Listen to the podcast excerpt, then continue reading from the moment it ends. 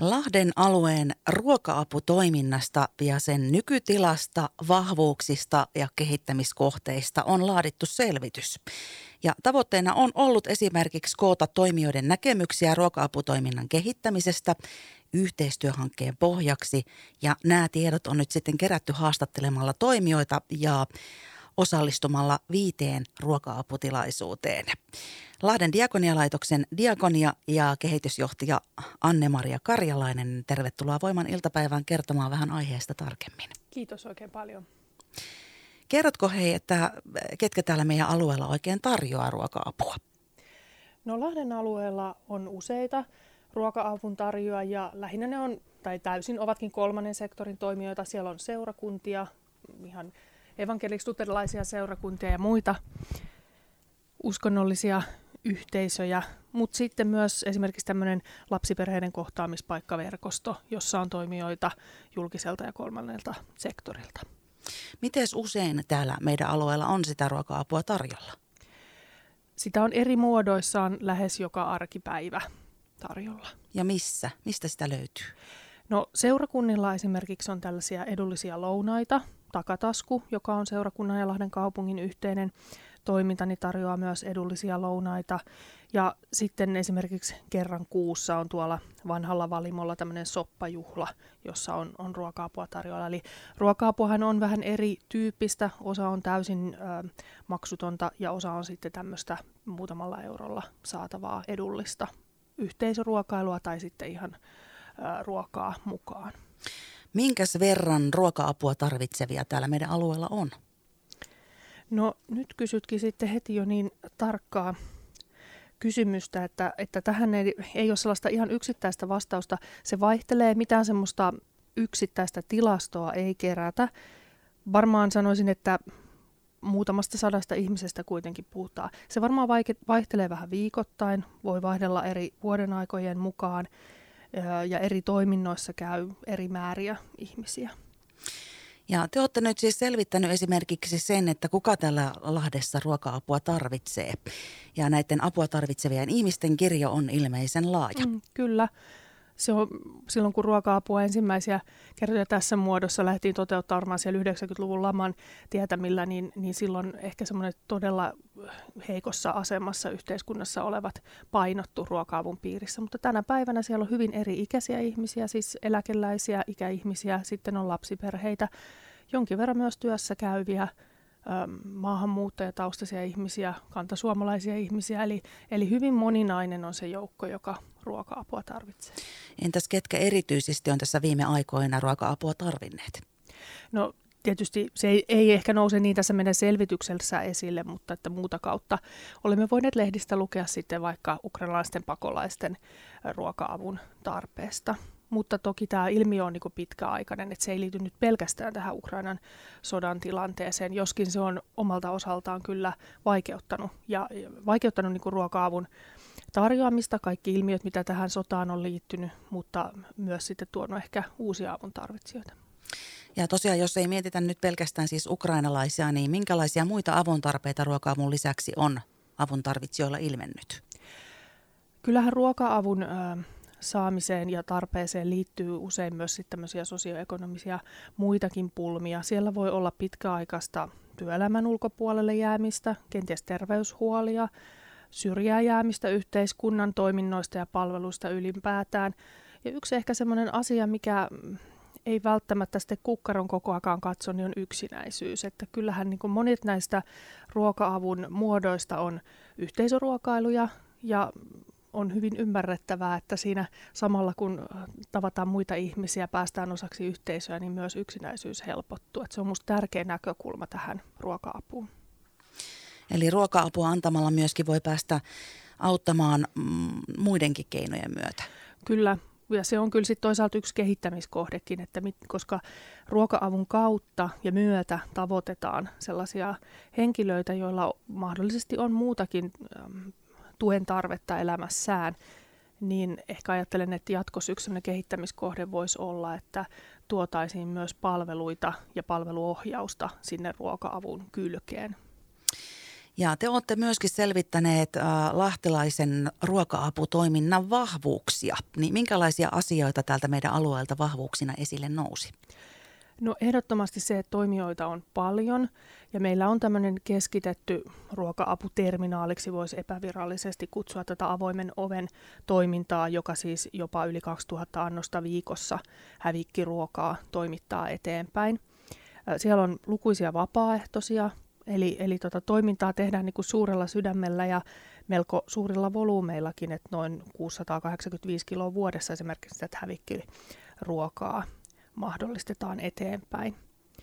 Eli, eli monenlaisia vahvuuksia löytyy kyllä lahtelaisesta ruoka-aputoiminnasta. Ja äh, miten yleisesti nämä vahvuudet sitten toimijoilla, eri toimijoilla ja eri kaupungeissa, niin jaetaanko sitä tietoa ja informaatiota siellä keskenään, että päästäisiin niihin parhaimpiin toimintamalleihin kiinni? No tämä on kyllä sitten varmaan semmoinen kehittämiskohde ja mitä me pyritäänkin nyt jatkossa parantamaan on tämmöinen vertaistiedon jakaminen ja ylipäätään semmoinen koordinoitu verkostotoiminta tässä lahtelaisten ruoka-aputoimijoiden joukossa. Et nyt tämän selvityksen aikana oli mahdollisuus käydä vierailemassa esimerkiksi pääkaupunkiseudulla ja katsoa vähän, mitä Tampereella ja Jyväskylässä on tehty. Ja osissa näissä kaupungeissa on todella pitkälle viety ja upeita, hyvin kekseliäitäkin malleja tämän ruoka-avun ympärille kehitetty. Et me voidaan paljon Lahdessa vielä oppia näiltä muilta paikkakunnilta. Entä minkälaiset asiat sun mielestä täällä toimii niin hyvin, että niistä kannattaisi kertoa ja vinkata muillekin? No esimerkiksi tuo vapaaehtoisuus on semmoinen, että itsekin sain tämän selvityksen laadinnan aikana tavata muutamia vapaaehtoisia, jotka tosi sitoutuneesti on mukana ruoka-aputoiminnan toteuttamisessa, että se on ainakin sellainen, mistä ilolla kertoo muillekin. Haasteita varmasti myöskin toiminnasta löytyy ja mm, millä tavalla ruoka-aputoimintaa sitten kehitetään jatkossa niin niistä voitaisiin vielä kohta jutella vähän lisää. Eli meillä on täällä Radiovoiman iltapäivästudiossa Lahden diakonialaitoksen diakonia- ja kehitysjohtaja Anne-Maria Karjalainen. Ja kohta vielä jatketaan aiheesta, eikö vaan? Kyllä. Radiovoima. Aidosti paikallinen. Lahden diakonialaitoksen diakonia- ja kehitysjohtaja Anne-Maria Karjalainen on meidän kanssa tällä hetkellä puhumassa radiovoiman taajuuksilla Lahden alueen ruoka-aputoiminnasta. Siitä on nimittäin tehty selvitys.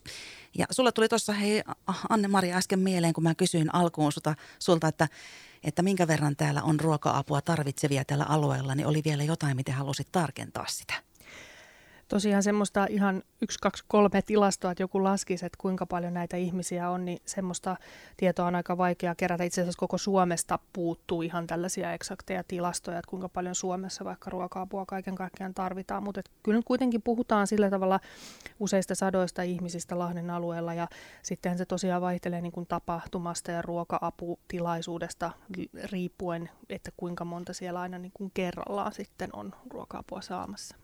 Ja sitten oli meidän tarkoitus vielä vähän jutella myöskin haasteita, haasteista, nimittäin niitä varmasti myöskin toiminnasta löytyy. Niin tässä selvityksessä minkälaisia haasteita erityisesti esille nousi ja miten niitä jatkossa kehitetään? No ensinnäkin tuo ruoka-apu-toiminnassa tapahtuu koko ajan muutoksia. Et se oli semmoinen haaste, mitä tässä syksyn aikana havaittiin, kun tätä tietoja kerättiin. Et se, mikä tässä selvityksessä on nyt laitettu tähän lokamarraskuussa kerätty tieto, ja se on saattanut jo nyt tammikuuhun mennessä muuttua. Eli on tarve semmoiselle jatkuvalle tiedon päivittämiselle, ja näin me aiotaankin nyt tämän vuoden aikana sitten koota Lahden diakonialaitoksen verkkosivuille tämmöinen Ruoka-apu Lahdessa sivusto, jota me ylläpidetään nyt ainakin toistaiseksi. Ja sinne ruoka-aputoiminnan tieto kerätään ja, ja meidän kautta sitä päivitetään, jotta siellä nyt olisi mahdollisimman ajantasainen tieto siitä, että missä, milloin, ja, ja onko se maksutonta vai, vai tämmöistä edullista ruokailua ja niin edespäin. Mutta tässä on tosiaan ympärillä tapahtunut esimerkiksi tässä EU-ruoka-avustus, ruoka-apuasioissa on tapahtunut muutoksia. Ne on tietysti aika isoja muutoksia, mutta että sitten tämä vallitseva tilanne Euroopassa on vaikuttanut energian hinta on vaikuttanut, inflaatio on vaikuttanut, eli, eli se oli ehkä vähän yllättävääkin, kuinka liikkuvaista ja muutokselle altista tämä ruoka-aputoiminta on. Ja se vaatii juuri nyt sitten tällaista keskitettyä koordinaatiota, että se tieto ja vastuu tiedon päivittämisestä olisi jollain taholla. Ja nyt ainakin sitten tämä vuosi 2023 jatketaan niin, että Lahden diakonialaitos tätä tietoa koordinoi ja kokoaa ja lähtee myös koordinoimaan tämmöistä ruoka-aputoimijoiden verkostoa. Että yhteistyössä Lahden kaupungin ja Lahden seurakuntayhtymän kanssa tätä tehdään, mutta että Dila nyt ottaa sitten vähän vastuuta tästä hallinnoinnista. Entäs miten sitten he vapaaehtoisia oikein löytyy ja miten heidän jaksamisesta ja auttamisinnostuksesta täällä alueella pidetään huolta? Joo, se on pieni huolenaihe, että kyllä niin kuin nuoret nuoria ei juurikaan näy vapaaehtoisina tässä ruoka-aputoiminnan piirissä, vaikka nuoret muuten on ihan innokkaita tekemään vapaaehtoistoimintaa kyllä Suomessa. Mutta tämän tyyppinen vapaaehtoistoiminta on enemmän ikäihmisten juttu ollut viime aikoina. Ja se on myös yksi sellainen kehittämiskohde, mihin, mihin esimerkiksi Lahden diakonialaitoksella on paljon kokemusta eri-ikäisten vapaaehtoistoiminnan koordinoinnista. Että varmasti tähänkin pureudumme tulevaisuudessa. Kenen apua erityisesti jatkossa vielä toivoisit mukaan? Onko just näiden nuorten apua sitten vai mitä? No varmasti vapaaehtoisia tarvitaan, mutta sitten meillä on kyllä niin kun ajatus ää, lähteä tästä valmistelemaan tämmöistä laajempaa kehittämishanketta ja lähteä niin sanottua ruoka-avun Lahden mallia kehittämään. Että edelleenkin tämmöisiä niin kuin myös työllistämisen näkökulmia liittyy tähän, kiertotalouden näkökulmia ja sitten tätä palveluiden saatavuutta, että miten, miten erilaisia sosiaali- ja terveyspalveluita voitaisiin tuoda tähän ruoka-aputoiminnan lähelle. Niin nämä on semmoisia isoja kehittämisaihioita, joita nyt sitten toivoaksemme pääsemme tulevaisuudessa ratkomaan ja kehittämään ihan sitten projektirahoituksen turvin. Eli tämän selvityksen siis laativat Lahden diakonialaitos, Lahden kaupunki ja seurakuntayhtymä. Ja teidän on tarkoitus hakea tätä tämmöistä ESR plus kehittämisrahoitusta vuoden 2024 alusta. Niin onko äh, äh, tämä hanke just semmoinen, jolle sä toivot myötätulta paljon? Kyllä, juuri näin. Miten sä uskot, että se etenee täällä? No uskon, että meillä on hyvät mahdollisuudet päästä tämmöistä Lahden mallia kehittämään. Meillä on aito tarve, joka on nyt hyvin perinpohjaisesti tässä selvitetty. Ja nyt juuri tiedetään paljon tämän selvityksen ansiosta siitä, että mi- mitä lahtelaiselle ruoka-avulle kuuluu. Joten uskoisin, että saamme vakuuttavan hankehakemuksen kyllä aikaiseksi. Onko nyt vielä jotain, mitä tahtoisit sanoa esimerkiksi heille, jotka kokevat tarvitsevansa ruoka-apua? No oikeastaan äh, semmoista iloista tie, tietoa voi jo, voi jo ennakkoon antaa. Tässä nyt varmasti helmikuun aikana saadaan koottua tuonne dila.fi-sivustolle tämmöinen koottu info siitä, että missä ja milloin erityyppistä ruoka-apua Lahdessa on tarjolla.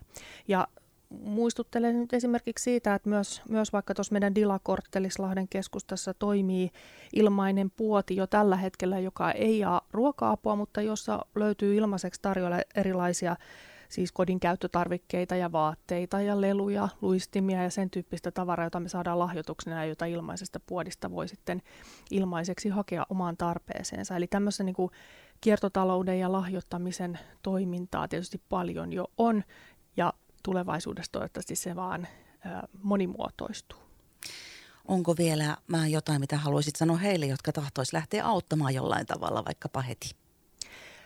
Ilman muuta tervetuloa mukaan. Jokaisen vapaaehtoisen panosta tarvitaan ja mä ajattelen, että me, me voidaan kaikki niin kuin omalta osaltamme esimerkiksi tämmöisen niin hävikkiruuan ä, asioihin vaikuttaa. Voidaan kaupassa miettiä omia ostovalintojamme ja, ja voidaan tota, auttaa ehkä vähän naapuria, jos siellä on jotain avun tarvetta ja voidaan pieneltä osin auttaa. Koronan aikana oli paljon esillä esimerkiksi tämmöinen käydään naapurin mummon puolesta kaupassa aputyyppinen, niin sille varmasti on koronan jälkeenkin paljon tarvetta. Eli tietysti toivon tämmöisen välittämisen kansanliikkeen vaan laajenemaan.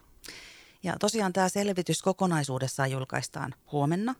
Kyllä. Ja kerrotko vielä, että jos haluaa tarkempaa tietoa, niin mistä löytyy? Joo, meillä on ilo järjestää huomenna tämmöinen pieni webinaari kello yhdeksän ja dila.fi heti siitä etusivulta löytyy uutinen tästä ruoka-aputoimintaselvityksestä ja uutisesta myös löytyy linkki sitten, millä pääsee webinaari osallistumaan. Lahden diakonialaitoksen diakoniakehitysjohtaja Anna, Anne-Maria Karjalainen, kiitos tästä ja tarmoa ruoka-avun kehitystyöhön. Kiitos oikein paljon, sitä tarvitaan. Radiovoima. Paikallisesti sinun.